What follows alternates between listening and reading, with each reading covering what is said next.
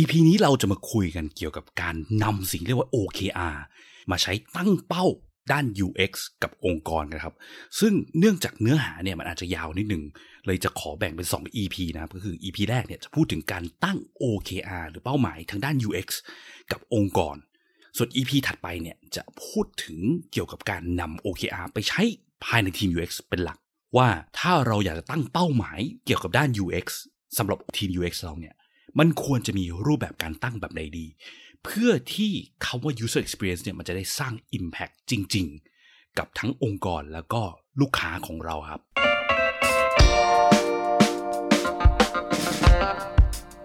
ยินดีต้อนรับเข้าสู่ผักสดพอดแคสต์ รายการที่จะพูดถึงการพัฒนาโปรดักต์ให้ดีที่สุดสำหรับลูกค้าของคุณ เพื่อธุรกิจที่ยั่งยืนกว่าด้วยกระบวนการ user experience design และ research กับผมพิษพิจารณาลัตนาที่คุณ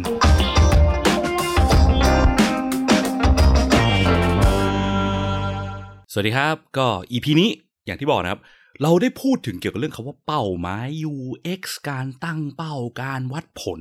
มาหลาย EP ที่ผ่านมาเนาะ EP นี้เลยจะพยายามลองมารวบรวมกันใหม่เนาะการตั้งเป้า UX ที่ดีที่ควรเป็นเนี่ยมันควรจะตั้งกันยังไงดีนะครับ คือพูดตามตรงนะครับเรื่องการตั้งเป้า UX เนี่ยแอบเป็นสิ่งที่ยาก แล้วก็ไม่ค่อยเห็นใครทำการตั้งเป้าที่มันโฟกัสไปยัง เรื่อง UX จริง ๆ จังๆเท่าไหร่นะครับเพราะว่าจุดหนึ่งคือมันยาก และมันใช้ของสำเร็จรูปไม่ได้เนาะจาก EP ที่ผ่านๆมาที่ได้พูดไปนะครับ ที่บอกว่าเฮ้ยระหว่างการเอาเป้าด้านธุรกิจ ด้าน business ด้าน marketing เนี่ยไปใช้ในการวัดผล UX เพราะว่างานทางด้าน UX มันไม่ได้มีเพื่อการเพิ่มยอดขายอย่างเดียวเนาะเช่นจาก EP 70 นะที่เคยพูดไปทำ UX ไปก็ไม่ได้ช่วยเพิ่มรายได้ให้องค์กร แล้วจะทำไปทำไมนะครับหลาย ๆ ครั้งการทำ UX มันทำให้องค์กรเสียคอสเพิ่มขึ้นกว่าเดิมด้วยซ้ำเนาะแต่หลักๆในการทำ UX มันคือการที่ make sure ว่าเรามี relationship ที่ดีกับลูกค้าใช่ไหม provide value แก้ปัญหาที่ถูกต้องให้ลูกค้าจริงๆ เพื่อที่เราอยากจะให้ลูกค้าอยู่กับเรานานๆ ซึ่งมันก็เป็น investment ประเภทหนึ่งเนาะ ทีนี้ถ้าเราไปตั้งเป้าเพื่อให้ UX เพิ่มยอดขายอย่างเดียว เพิ่มยอดขายอย่างเดียว ใช้งบน้อยๆอย่างเดียวเนี่ย มันก็มีโอกาสสูงที่ UX จะกลายเป็นสิ่งผิวเผินเนาะ แต่ปัญหาลึกๆเนี่ย มันกลับไม่ได้ถูกแก้ไขนะครับ ดังนั้น UX ควรจะเป็นสิ่งที่โฟกัสไปยังตัวคนจริงๆเนะตัวลูกค้าจริงๆเนาะอาจจะต้องมีการเสียงบทางด้าน business เพิ่มอยู่เหมือนกัน แต่หลักๆ มีเพื่ออุดรูรั่วให้องค์กรไอ้คำว่าอุดรูรั่วในที่นี้ก็หมายถึงการที่เราป้องกันไม่ให้เราไปสร้างปัญหา user บางอย่างแปลกๆ มากจนเกินไปเนาะที่ตัวเราเองก็อาจจะไม่รู้เรื่องไม่รู้ตัว เราสร้างเพนให้ user จน user รับไม่ไหวจนเกินไปเลยพวกนี้นะครับ นี่คือควรจะเป็นสิ่งที่เป็นเป้าหมายของทีม UX จริง ๆ นะครับ แล้วก็ขอ recap จาก 2 EP ที่ผ่านมานิดนึงนะครับ เรื่องคาว่า KPI OKR เนาะยังพอจำได้กันไหมฮะ KPI คือเป้าที่เป็นตัวเลขเนาะมีเพื่อใช้ทั้งวัดผลทั้งประเมินพนักงาน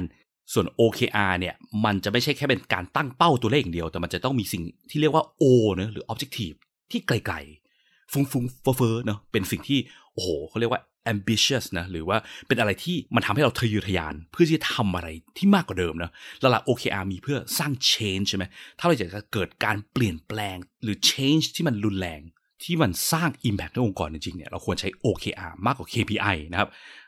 ซึ่ง OKR เนี่ยองค์ประกอบหลักๆ มันจะมี 2 อย่างนะคือ O กับ KR นะครับ O คือ Objective อย่างที่บอกไปเป้าที่ไกลๆ ฟุ้งๆ ไม่จำเป็นต้องเป็นตัวเลขอะไรมากก็ได้ แต่ฟังแล้วเรามีแรงบันดาลใจนะมีความทะเยอทะยานมี ambitions เกิดขึ้นนะฮะ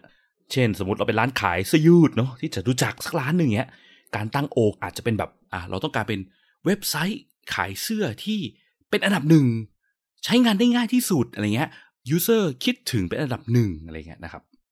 ส่วน KR คือการมาลองดูว่า เฮ้ย ถ้าเราจะบอกว่าเราเข้าใกล้ไอ้เป้าที่ฟุ้งๆเมื่อกี้หรือ O เนี่ย เราสามารถวัดผลเป็นตัวเลขในด้านไหนได้บ้างนะครับ ซึ่งมันเป็นการเปลี่ยนมาเป็นตัวเลข พอมันเป็นตัวเลขมันจะได้ measure หรือวัดผลได้เนาะ เช่น คะแนนรีวิวที่ต้องเพิ่มขึ้นนะครับ กี่เปอร์เซ็นต์กี่เปอร์เซ็นต์ ยอดขายที่มากขึ้นต่อเดือนอะไรเงี้ยนะครับ นี่คือเป็นตัวเลขนะที่วัดผลได้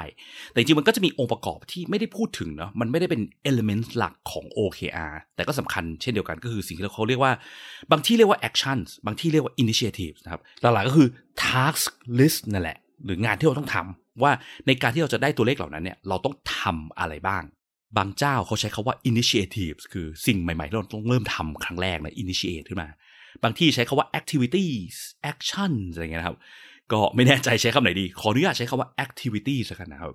activities เป็นสิ่งที่เราต้อง list ออกมาว่าเราต้องทำอะไรบ้าง ซึ่งปกติแล้วเนี่ย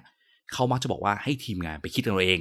คือไม่ได้เป็นเบื้องบนสั่งมา ว่าต้องคุณต้องทำหนึ่งสองสามสี่ห้าทำอะไรบ้างนะครับ activities คือเฮ้ยทีม UX เราต้องการให้ยอดขายเดือนนี้มันดีขึ้น เท่านี้เท่านี้เปอร์เซ็นต์ คุณไปคิดเองว่าคุณต้องทำอะไรบ้างนะครับ มันก็จะมีฟรีดอมมากขึ้นเนาะ ทีมงานก็จะได้ใช้ creativity มากขึ้น แล้วก็โฟกัสไปอย่างงานของตัวเราเองว่า เฮ้ย สิ่งที่เราถนัดแบบเนี้ย อะไรที่เราจะช่วยส่งผลไปยังเป้าสุดท้ายขององค์กรหรือของทีม ที่เขาต้องการ achieve จริง ๆ ได้วะ เราควรต้องทำอะไรดีวะนะครับมันจะมีรูปแบบของความ free form มากกว่าสำหรับ OKR เนาะซึ่งอาจจะแตกต่างจากทาง KPI เพราะ KPI เนี่ย basic idea คือมันเป็นการวางว่าคุณต้องทำอะไรบ้าง สิ่งที่คุณต้อง achieve คืออะไรอะไรอะไร เป็นตัวเลขแบบเป๊ะๆมา ซึ่งเบื้องบนจะสั่งมา เพราะ KPI เนี่ยเป็นสิ่งที่ถูกคิดค้นขึ้นมาในช่วงยุคแบบปฏิวัติอุตสาหกรรมเนาะทุกคนในโรงงานคือทำงานตาม process ไปเรื่อยๆเนาะข้างบนผู้บริหารรู้ดีสุดว่าต้องทำอะไรบ้างนะครับ เราก็ได้แต่ผลิตของไปเรื่อยๆซ้ำๆๆแต่พอเป็นยุคปัจจุบันที่เราไม่รู้ว่าเราควรต้องทำอะไรเนาะการสร้างซอฟต์แวร์ตัวใหม่ สร้างแอปตัวใหม่ ในวงการประกันวงการการแพทย์ วงการธนาคารเนี่ยมันต้องทำอะไรบ้างเนี่ยเบื้องบนก็ไม่รู้หรอกว่า solution ที่ดีคืออะไร แต่รู้แต่เป้าหมายในแง่โอมันคือควรเป็นประมาณไหนใช่ไหมครับแล้วทีมงานก็สามารถที่จะไปคิดกันเราเองว่าทีมงานแต่ละทีมก็มี expertise ของตัวเองที่แตกต่างกันนะครับทีนี้อย่างที่ได้เกริ่นไปในอินโทรเนาะว่าผมจะขอแบ่งการตั้ง OKR กับ UX เนี่ยออกเป็น 2 แง่ครับ แง่แรกคือแง่ทั้งองค์กรแล้วกัน ส่วนแง่ที่ 2 คือเฉพาะในทีม UX อย่างเดียวล้วกันนะครับ จริงๆ ทั้ง 2 อันเนี่ยมันก็ควรจะเกี่ยวข้องกันนะ มันก็มี relationship ที่ใกล้กัน แต่ว่าเข้าใจว่าไม่ใช่ว่าทุกองค์กรเนาะที่มีทีม UX อยู่เนี่ย ทั้งองค์กรเขาจะให้ความร่วมมือในการเปลี่ยนมอง User เป็นศูนย์กลาง และตั้งเป้าหมายในระดับองค์กรทันทีตั้งแต่ day one นะครับ อันนี้ก็ขอ refer กลับไปยัง EP 52 นะครับ 6 ขั้นของ UX Maturity Model องค์กรของคุณอยู่ขั้นไหน ที่เราพูดถึงเรื่องที่ว่าการจะสร้างประสบการณ์ที่ดีกับลูกค้าเนี่ยมันต้องเกิดจากทั้งองค์กรร่วมมือกัน ซึ่งองค์กรไม่ใช่ว่าทุกองค์กรเนาะทุกทีมจะร่วมมือกันขนาดนั้นนะครับมันก็เลยมีสิ่งที่เรียกว่า UX Maturity Model เนาะที่เขาใช้วัดผลระดับความมาชัวในด้าน UX ขององค์กรของคุณนะเนาะ พวกองค์กรแบบ Airbnb อะไรเงี้ย Apple เงี้ย เป็นองค์กรที่โฟกัสเรื่อง user มาก ๆ เนาะ ทุกอนูทุกทีม โฟกัสเพียงการสร้างประสบการณ์ที่ดีที่สุดให้ลูกค้าได้อะไรเงี้ย พวกนี้เขาก็จะอยู่แบบเลเวลสูงสุดนะครับแต่หลาย ๆ องค์กรเนี่ยไม่ได้โฟกัสกันทุกทีมเนาะทีมที่โฟกัสเรื่อง UX อาจจะมีแค่ทีม UX ทีมเดียว หรือดีไม่ดีไม่มีทีม UX ด้วยซ้ำนะครับดังนั้นก็เลยเข้าใจว่าการตั้งเป้าระดับองค์กรเนี่ย มันก็น่าจะเป็นสิ่งที่องค์กรที่เขามองว่าเรื่องนี้มันสำคัญเนาะก็จะสามารถเริ่มการตั้งเป้าเพื่อวัดผลเรื่อง UX จริง ๆ เนาะในระดับองค์กรได้ แต่ถ้าเกิดเป็น องค์กรที่เพิ่งเริ่มทำเรื่อง UX เนอะองค์กรที่อาจจะทำมาสักพักแล้วก็ได้แต่ว่าไม่ใช่ว่าทุกคนหรือทุกทีมในองค์กรเนี่ยให้ความร่วมมือหรือมอง User มาก่อนเสมอกันทุกทีมนะฮะการวัดผลหลักๆเนี่ยมันอาจจะเน้นไปยังเฉพาะทีม UX ก่อนแล้วกันเนาะเพราะว่าทีมอื่นเขายังไม่ได้ลงมือจับในเรื่อง UX จริงจังไงนะครับไปวัดผลมันก็อาจจะยากนิดนึง ก็ EP นี้อะมาพูดถึงระดับองค์กรกันดีกว่านะครับ ก็มันเป็นสิ่งสำคัญที่สุดเนะที่องค์กรจะต้องเข้าใจก่อนว่า เป้าหมายที่แท้จริงของการทำสิ่งที่เรียกว่า UX เนี่ยการมีเรื่อง UX เนี่ยมันมีเพื่ออะไรนะครับอย่างที่บอกไป UX ไม่ได้มีเพื่อเพิ่มยอดขาย ไม่ได้มีเพื่อทำให้บริษัทเราเป็นอันดับหนึ่งในท้องตลาดอย่างเดียวเนาะจุดประสงค์หลัก ๆ ของ UX คือการอุดดูรั่วสร้าง relationship ที่ดีให้ user ถ้าเราอยากจะให้สิ่งเรียกว่า UX เนี่ยมันสร้าง Impact กับองค์กรจริงๆ เราก็ควรจะต้องมองการตั้ง O เนะหรือ Objective เนี่ยในรูปแบบนั้นกับทั้งองค์กรก่อนเนาะ Top Level เนี่ยมี O ในเรื่อง UX เกิดขึ้น ซึ่ง O ไม่ควรจะเป็นสิ่งที่โฟกัสไปยังเรื่องอะเราแก้ปัญหาให้ User ได้จริง User มีประสบการณ์ที่ดีกับเราอย่างเงี้ยหลังจากใช้งาน product เรามาแล้ว User รู้สึกดีกับเรา User ใช้งาน product เราได้ไม่มีปัญหา พวกเนี้ยควรจะเป็นสิ่งที่เหมาะสมสำหรับการตั้ง O ในระดับองค์กรที่อยากจะโฟกัสเรื่อง UX นะครับแต่ว่าเวลาที่เราทำ OKR เนี่ยเราก็ไม่ได้ จำเป็นที่ต้องมีได้แค่ O เดียวใช่ไหมครับอย่างที่บอกการตั้ง OKR เริ่มที่ O เนี่ยมันควรจะเป็นสิ่งที่เราอยากจะเปลี่ยนแปลง ถ้าองค์กรเรารู้สึกว่าโอ้โหเรามีประสบการณ์ที่เลวร้ายมาก มีคนด่าเราเยอะเงี้ยเราอยากจะปรับปรุงเปลี่ยนแปลงให้องค์กรเรามี user experience มี UX ที่ดีขึ้นเนี่ยโอเค ตั้ง O เรื่องนี้แล้วก็มาแตกเป็น KR ว่าเราจะไปวัดผลเรื่องอะไรกันดีนะครับแต่ไม่ใช่ว่าไปตั้ง O ในแง่ธุรกิจ business หรือ marketing ล้วนๆนะเช่น เราต้องมียอดขายสูงที่สุดในอินดัสทรีของเราในประเทศไทย ทั้งหมดเนี้ย ยอดขายเนี่ยมันอาจจะไม่ใช่สิ่งที่มา justify ด้าน UX ขององค์กรเราซะทีเดียว บริษัทที่ยอดขายดีไม่ได้แปลว่ามี user experience ที่ดี ก็เป็นไปได้จริงไหมครับ บางที่เนี่ยแบบโอ้โห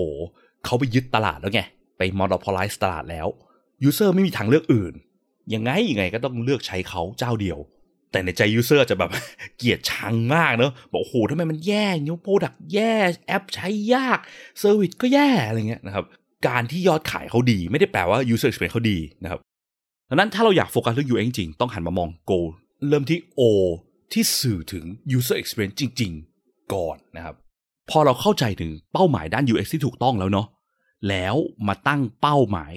ตั้ง O และ KR ที่โฟกัสเรื่อง UX จริงๆอะเนาะการมอบประสบการณ์มอบสิ่งที่ดีให้ user จริง ๆ เนี่ย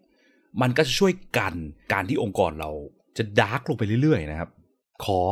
refer กลับไปยัง EP 86 เนาะยิ่งพัฒนา Product UX ยิ่งแย่ การวางเป้าหมายที่ผิดส่งผลไปอีกทางนะครับ ซึ่งใน EP นั้นผมก็ได้พูดถึงเรื่องนี้แหละว่า การที่เราตั้งเป้าเนาะโฟกัสแต่ตัวเลขด้านธุรกิจมากเกินไป สิ่งที่มันจะเกิดคือ เราก็จะทำทุกวิถีทางเนาะเพื่อให้ไป achieve เป้าเหล่านั้น ซึ่งองค์กรจะ dark ลงเรื่อยๆ ถ้าเราสนใจแต่ธุรกิจอย่างเดียวนะครับ ซึ่งอันตราย ที่บอกว่าองค์กรดาร์กลงเรื่อยๆ คืออะไร เช่นแบบอะการใช้ทุกท่วงท่าทุกวิถีทางเนาะหลอกให้คนเข้ามาสมัครสมาชิกง่าย cancel สมาชิกได้ยากๆนะครับ มี terms and condition ที่ฟังดูดีแต่แอบหมกเม็ดซ่อนนั่นซ่อนนี่เข้าไป หลอกลวงให้คนเขาได้ในสิ่งที่มันไม่ได้เป็นสิ่งที่เขาต้องการจริงๆอะไรเงี้ยนะครับ ซึ่งอันตรายมาก เพราะพวกนี้คือการทำลาย relationship ขององค์กรกับ user หรือลูกค้าของเราเนาะแล้ว O ที่ดีเนี่ยควรเป็นยังไง ก็อย่างที่เมนชั่นไปเนาะ O ที่ดีโฟกัสไปยังเรื่อง user เป็นหลัก user first จะทำอะไรให้ user ได้บ้างนะครับ ซึ่งมันก็อาจจะอยู่ในรูปแบบเช่น เราจะแก้ปัญหาให้ user มากขึ้นได้ยังไง จะเป็นที่หนึ่งในอินดัสทรีตั้งเป้าอย่างนี้ก็ได้นะ แต่ต้องพูดว่าในแง่ความชื่นชอบของ user นะครับ ประสบการณ์การใช้งานที่ดีที่สุดในตลาดแบบนี้ได้นะครับ หรืออย่าลืมว่า value ของ UX เนี่ยการพัฒนาประสบการณ์การใช้เนี่ยอีกด้านหนึ่งก็คือการพัฒนาประสบการณ์การใช้งาน Product ของ User ภายในองค์กรเองนะครับหรือของพนักงานภายในนี่แหละ ซึ่งเมื่อประสบการณ์การใช้งานของ Product ที่พนักงานภายในใช้มันแย่ มันจะส่งผลกลับไปยังองค์กรเสมอนะครับ การที่ซอฟต์แวร์ใช้งานยากโคตรมันก็จะส่งผลให้อะพนักงานใช้งานไม่ได้ใช้งานผิดถูกๆใช่ไหมกดคีย์ผิดทำนั่นนี่ผิด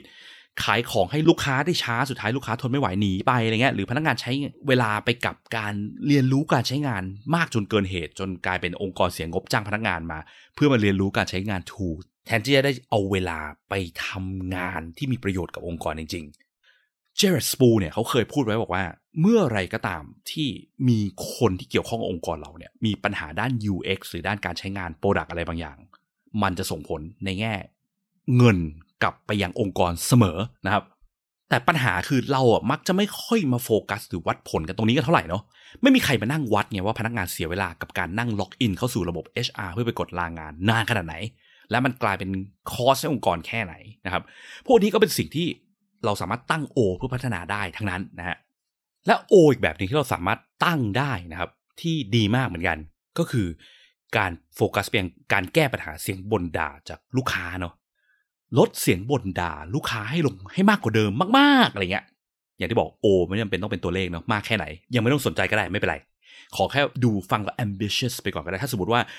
ลูกค้าด่าเราประจำพนักงานในบริษัทก็รู้ตัวกันดีว่า เราเป็นโปรดักที่ห่วยที่สุดในท้องตลาดเนี่ยเนาะคนด่าเราแหลก แค่การบอกว่าเนี่ยเราตั้งเป้าพัฒนา UX ตั้ง O ว่า เราทุกคนจะมาช่วยกันทำให้ลูกค้า ด่าเราน้อยลงแบบ significant ให้ได้เงี้ย แค่นี้มันก็ฟังดูมีความทะเยอทะยานสำหรับพนักงานภายในองค์กรกันแล้วเนาะซึ่ง keyword อย่างหนึ่งนะครับที่ทางคุณ Jared Spool เขาก็โยนไว้คือเขาบอกว่าการตั้งเป้า O ให้ดีเนี่ยควรจะตั้งคำถามกับตัวเราเองก่อนว่า if we do a very good job at this how would this improve the user's life นะครับถ้าเราทำได้โคตรโคตรดีกับสิ่งที่เราพยายามจะทำในแง่ UX เนี่ยมันจะทำให้ชีวิตของ user ของเราดีขึ้นอย่างไรบ้างนะครับซึ่งอย่างที่บอกเนาะ user ในที่นี้ก็หมายถึงลูกค้าข้างนอกก็ได้ พนักงานภายในก็ได้นะครับ ตั้งโอฟุงฟุง ambitious ทะเยอทะยานไว้ก่อน หลังจากนั้นค่อยมาลองหาดูว่า KR ที่เหมาะสมเนี่ยควรจะวัดที่อะไรดี อย่างที่บอกเนาะ KR ควรเป็นสิ่งที่วัดผลได้เป็นตัวเลขนะครับ เช่นอะเปอร์เซ็นต์คนที่ด่าเราต่อเดือนน้อยลง user ใช้เวลาน้อยลงในการซื้อของ มีคน complain เข้ามาในองค์กรน้อยลงอะไรเงี้ย พวกนี้ก็ได้หมดนะครับในการตั้ง KR ก็มีหลากหลายอย่าง อันเนี้ยเป็นสิ่งที่แต่ละทีมเนี่ยต้องลองไป work กันดูนะครับ ต้องใช้ creativity ในการ brainstorm มานิดหนึ่งว่าเราจะวัดที่อะไรกันได้บ้างดีนะครับ เน้นว่าลองวัดจาก KR หลากหลายแบบเนาะ มันจะได้ช่วยกัน balance ถ้าเรามีแค่ KR แค่ตัวเดียวเนี่ย วัดแค่ aspect หรือด้านเดียวเนี่ย มันมีโอกาสสูงที่ ทีมงานจะพยายามไปทำทุกอย่างเพื่อปั๊มเลขขึ้นมาแล้วเลขนั้นมีโอกาสที่มันจะไปคนละทางเนาะเช่น สมมติเราวาง O ว่าเนี่ย O ที่ดีของเราเนี่ยคือ ต้องเป็นเว็บไซต์ที่คนชอบมากที่สุด แล้วเราก็ไปวางว่า KR จะวัดที่อะไรดีนะอ๋อ KR หนึ่งก็น่าจะเป็นจำนวนคนที่เข้ามาใช้เนาะคนกลับมาใช้เยอะมาก ถ้าทีมงานมองแค่ยอดคนเข้ามาใช้ product เนาะมันก็เหมือน EP ก่อนๆที่พูดมาคือ มันก็จะทำให้เราไปโฟกัส แต่ทำยังไงก็ได้ ให้คนกลับมาใช้งาน เรื่อยๆ อย่างเดียว เช่น ใส่เกมเข้าไปในแอป เพื่อให้คนเข้ามาเก็บเหรียญทุกวันอะไรเงี้ยนะครับซึ่งมันไม่ได้เกี่ยวอะไรกับ value หลักๆเนาะคนเข้ามาเก็บเหรียญชีวิตเขาไม่ได้ดีขึ้นเนาะสมมติ product เรามีเพื่ออำนวยความสะดวกของ user ที่เขาซื้อของออฟไลน์กับเรานะครับหันมาซื้อทางออนไลน์ได้เลยเงี้ยแต่คนไม่สามารถซื้อของได้นะครับเพราะว่ามันใช้งานยากมาก แต่เราก็ดันไปโฟกัสกับแค่ตัวเลขเพื่อให้คนเปิดแอปเข้ามาเนาะสุดท้ายเราไปทำการแบบให้คนเข้ามาเก็บเหรียญทุกวันเขาก็ยังซื้อของกับเราไม่ได้อยู่ดีนะครับ intention หลักๆ ของ product มันไม่สำเร็จผลเนาะแถมเราไปหลงคิดว่าเรากำลังทำถูกทางจากตัวเลขบางอย่างแทนนะครับ ดังนั้นเวลาตั้ง KR เนาะพยายามตั้ง KR เพื่อวัดจากหลากหลาย aspect ประกอบกันนะครับเช่นอะมียอดคนเข้ามาใช้มากขึ้นอะมีเสียงฟีดแบ็ที่ดีมากกว่าเดิมเนาะ user ให้คะแนนมากขึ้นนะครับหรืออย่างหนึ่งที่เราจะใช้ได้ก็คือ NPS เนาะ ถ้าพอจำได้นะครับจาก EP 57 58 59 เลยช่วงนั้นที่ผมพูดเรื่อง NPS วิธีวัดผลจาก user ที่ง่ายใช้กันมากที่สุดนะครับ NPS หรือ Net Promoter Score ก็คือการไปถาม user ด้วยคำถามเดียวว่า คุณมีแนวโน้มที่จะไปแนะนำให้คนอื่นมาใช้งานเราแค่ไหนนะครับ เต็ม 10 คือแนะนำแน่นอนเนี่ยศูนย์คือไม่แนะนำแถมไปด่าซ้ำอะไรเงี้ยแล้วก็หาเปอร์เซ็นต์คนที่ให้คะแนน 10 หรือ9เนาะ เรียกว่าเป็นโปรโมเตอร์เนาะไปหักล้างกับคนที่เป็น detractor หรือคนที่จะไปด่าเราซ้ำก็คือคนที่ให้ตั้งแต่หกห้าสี่สามสองหนึ่งศูนย์ลงไปเนาะแล้วก็ดูเปอร์เซ็นต์คนที่เป็นโปรโมเตอร์มากกว่าหรือน้อยกว่าคนที่เป็น detractor ยังไงบ้างนะครับ ก็อาจจะลองวัด NPS นะ before and after ตอนเริ่มต้นเนี่ย NPS เราอยู่แค่ไหนกับตัว Product เราใช่ไหมแล้วหลังจากที่เราลงมือพัฒนา Product ต่อเนี่ย NPS มันดีขึ้นจริง ๆ หรือเปล่านะครับหรือมันแย่ลง อะไรเงี้ยก็เป็นไปได้นะครับ แล้วก็จุดสุดท้ายที่อยากจะย้ำนิดนึงเนาะคือ พูดมาตลอดว่าอย่าไปเอาเป้าทั้งด้านธุรกิจด้าน marketing เลยมาตั้ง เพื่อวัดผลการเปลี่ยนแปลงทางด้าน user experience มันก็ไม่ได้แปลว่าเราจะไปวัดพวกยอดขายยอดอะไรเงี้ยไม่ได้เสมอนะครับ หลาย ๆ ครั้งเราสามารถวัดพวกเรื่องยอดขาย ยอดคนซื้อได้จากการพัฒนาเรื่อง user experience ขึ้นนะครับ ในกรณีที่เรารู้ว่าปัจจุบันเนี่ยมันมีปัญหาในเรื่องนี้เยอะ ที่มันทำให้ยอดขายมันไปไม่ได้ถึงที่มันควรจะเป็นเนาะ เช่นสมมติว่าเรามี e-commerce เว็บไซต์ใช่ไหมแล้วเรารู้โอ้โหแม่งใช้โคตรยากเลยแบบใครๆเข้ามาใช้มันก็ใช้ไม่ได้เนาะคือทีมงานเราเองเลยไม่อยากใช้เลยเพราะกดเข้าไปงงตลอดโหสเต็ปอะไรมันเยอะขนาดนั้นเนี่ยแล้วก็อาจจะตั้งเป้าว่าเราจะเพิ่มยอดขายจากช่องทางนี้ ให้ได้มากขึ้นเนี่ยเท่าไหร่นู่นนั่นนี่นะเขาตั้งเป็นเป้า KR นะครับซึ่งเมื่อเราพัฒนาให้ product มันใช้งานได้ง่ายขึ้นอะมันก็จะทำให้คนสามารถมาสั่งซื้อทางช anel นี้ได้มากขึ้นเนาะแต่ทั้งนี้ทั้งนั้นต้องระวังว่า มันจะได้มากขึ้นถึงขั้นหนึ่งเท่านั้นนะครับ เช่นสมมติว่ามีคนเข้าเว็บเราเดือนละร้อยคนเนาะคนที่ซื้อของได้จริงๆเนี่ยมีอยู่ห้าคนอีกเก้าสิบห้าคนเนี่ยคือเข้ามางงหลงทางนู่นนั่นนี่อะไรเงี้ยซื้อของไม่ได้นะครับ เป้า maximum ที่เราจะเป็นไปได้ก็คือก็แค่ร้อยคนเนาะไม่ใช่ว่าไปตั้งเป้าว่าเมื่อเราพัฒนา UX ของตัว product เนี้ยให้มันดีขึ้นเนี่ย เราจะมีคนซื้อของเพิ่มเป็นพันคน มันเป็นไปไม่ได้นะครับ เพราะอะไรเพราะว่า คนที่ทำหน้าที่โกยให้ user เข้าเว็บเรามากขึ้นจากตอนแรกเนี่ย มันควรจะเป็นงานของทีม marketing เนาะงาน marketing คืองานทำให้คนข้างนอกเขารู้จักเขาสนใจเรามากขึ้นเนาะ UX คือการเก็บ experience ตรงกลางในการใช้งาน Product นะครับถ้าเราตั้งเป้าที่มันไกลเกินไปเนี่ยมันมีโอกาสที่มันจะกลายเป็นเป้าในด้าน marketing แทนไปนะครับ ซึ่งงานที่เราทำมันคืองานด้าน marketing ไงไม่ใช่งานการแก้ปัญหาหรือ add value ในแง่ UX ซึ่งมันก็ทำได้เนาะ ไม่ได้บอกว่าผิด 100%แต่ว่าอยากให้เรา realize เสมอว่าอันนี้อาจจะไม่ใช่งานที่มันเป็นเรื่อง user experience ซะทีเดียวเนาะในการโกยคนเข้ามาเยอะๆนะครับ มันอาจจะต้องเป็นสิ่งที่ทีม marketing ช่วยโฟกัสด้วยแล้วก็แล้วแต่นะ เพราะตอนนี้เราพูดถึงเป้าขององค์กรทั้งหมดนะครับ ก็สรุป EP นี้นะฮะการตั้งเป้า OKR กับทางองค์กรเนาะเริ่มที่ O ก่อน แต่การใช้กับทั้งองค์กรเนี่ยองค์กรจะต้อง realize ให้ได้ก่อนว่าคำว่า UX อะ และเป้าหมายทางด้าน UX ที่มันควรเป็นเนี่ยมันคือด้านอะไรเนาะซึ่งสิ่งสำคัญก็คือการทำให้ชีวิตคนดีขึ้นนะเนาะการแก้ปัญหา user experience เพื่อสุดท้ายแล้วต้องการให้ user หรือลูกค้าเนี่ยอยู่กับเรานานๆนะครับพยายามแยกเรื่อง business marketing ออกจาก UX เนาะ มันอาจจะมีส่วนที่เกี่ยวข้องกันได้ แต่ว่าการตั้งเป้า OKR เนี่ยหัวใจหลักสำคัญคือการเข้าใจก่อนว่างานหน้าที่ของเขาว่า user experience มันคืออะไรนะครับสร้าง relationship เนาะไม่ใช่แค่เพิ่มยอดขายอย่างเดียวนะครับยอดขายอย่างเดียวมันอาจจะเป็นเป้าทางด้าน business นะครับซึ่งอันนั้นก็จะไม่ใช่อยู่ในสโคปของเขาว่า OKR เพื่อ UX เนาะและพอลองตั้งเป้า O ที่มันมีความทะเยอทะยานเนาะมีความฟุ้งๆนะครับมีความ ambitious แล้วเนี่ย ค่อยมาเคาะดูว่า KR หรือว่าการวัดผลที่เหมาะสมที่เป็นตัวเลขเนี่ยมันควรจะทำอะไรได้บ้างนะครับ แล้วค่อยไปกระจายทีเนาะพอตั้ง KR ว่าเออเราต้องการเพิ่มเนี่ยยอดให้คนซื้อมากขึ้นในควอเตอร์นี้ 40%ให้ได้อะไรเงี้ยหลังจากนั้นเนี่ยก็อาจจะให้ทีมงานแต่ละทีมไปลองคิดกันดูว่าสิ่งที่เรียกว่า activity ที่ควรต้องทำเนาะควรต้องทำอะไรกันบ้างนะครับ ตรงนี้ควรจะปล่อยให้เป็นสิ่งที่มี flexibility เนาะมี freedom ซึ่งทีม UX ก็อาจจะมีสิ่งที่เขาทำได้เพื่อเพิ่มยอดตรงนี้ ทีม marketing ก็มีของเขาอะไรเงี้ยนะครับแต่สุดท้ายวัตถุประสงค์ปลายทางจริงๆอะเราคือการทำไงก็ได้ให้เรามี experience ที่ดีขึ้นจริง ๆ ในสายตาของลูกค้านะครับเพื่อที่ต้องการให้ลูกค้าอยู่กับเราเป็นนานๆนะครับโอเค แล้วเดี๋ยว EP หน้ามาต่อกันเรื่องการตั้งเป้า OKR ในทีม UX นะครับแล้วพบกันใหม่ครับ สวัสดีครับ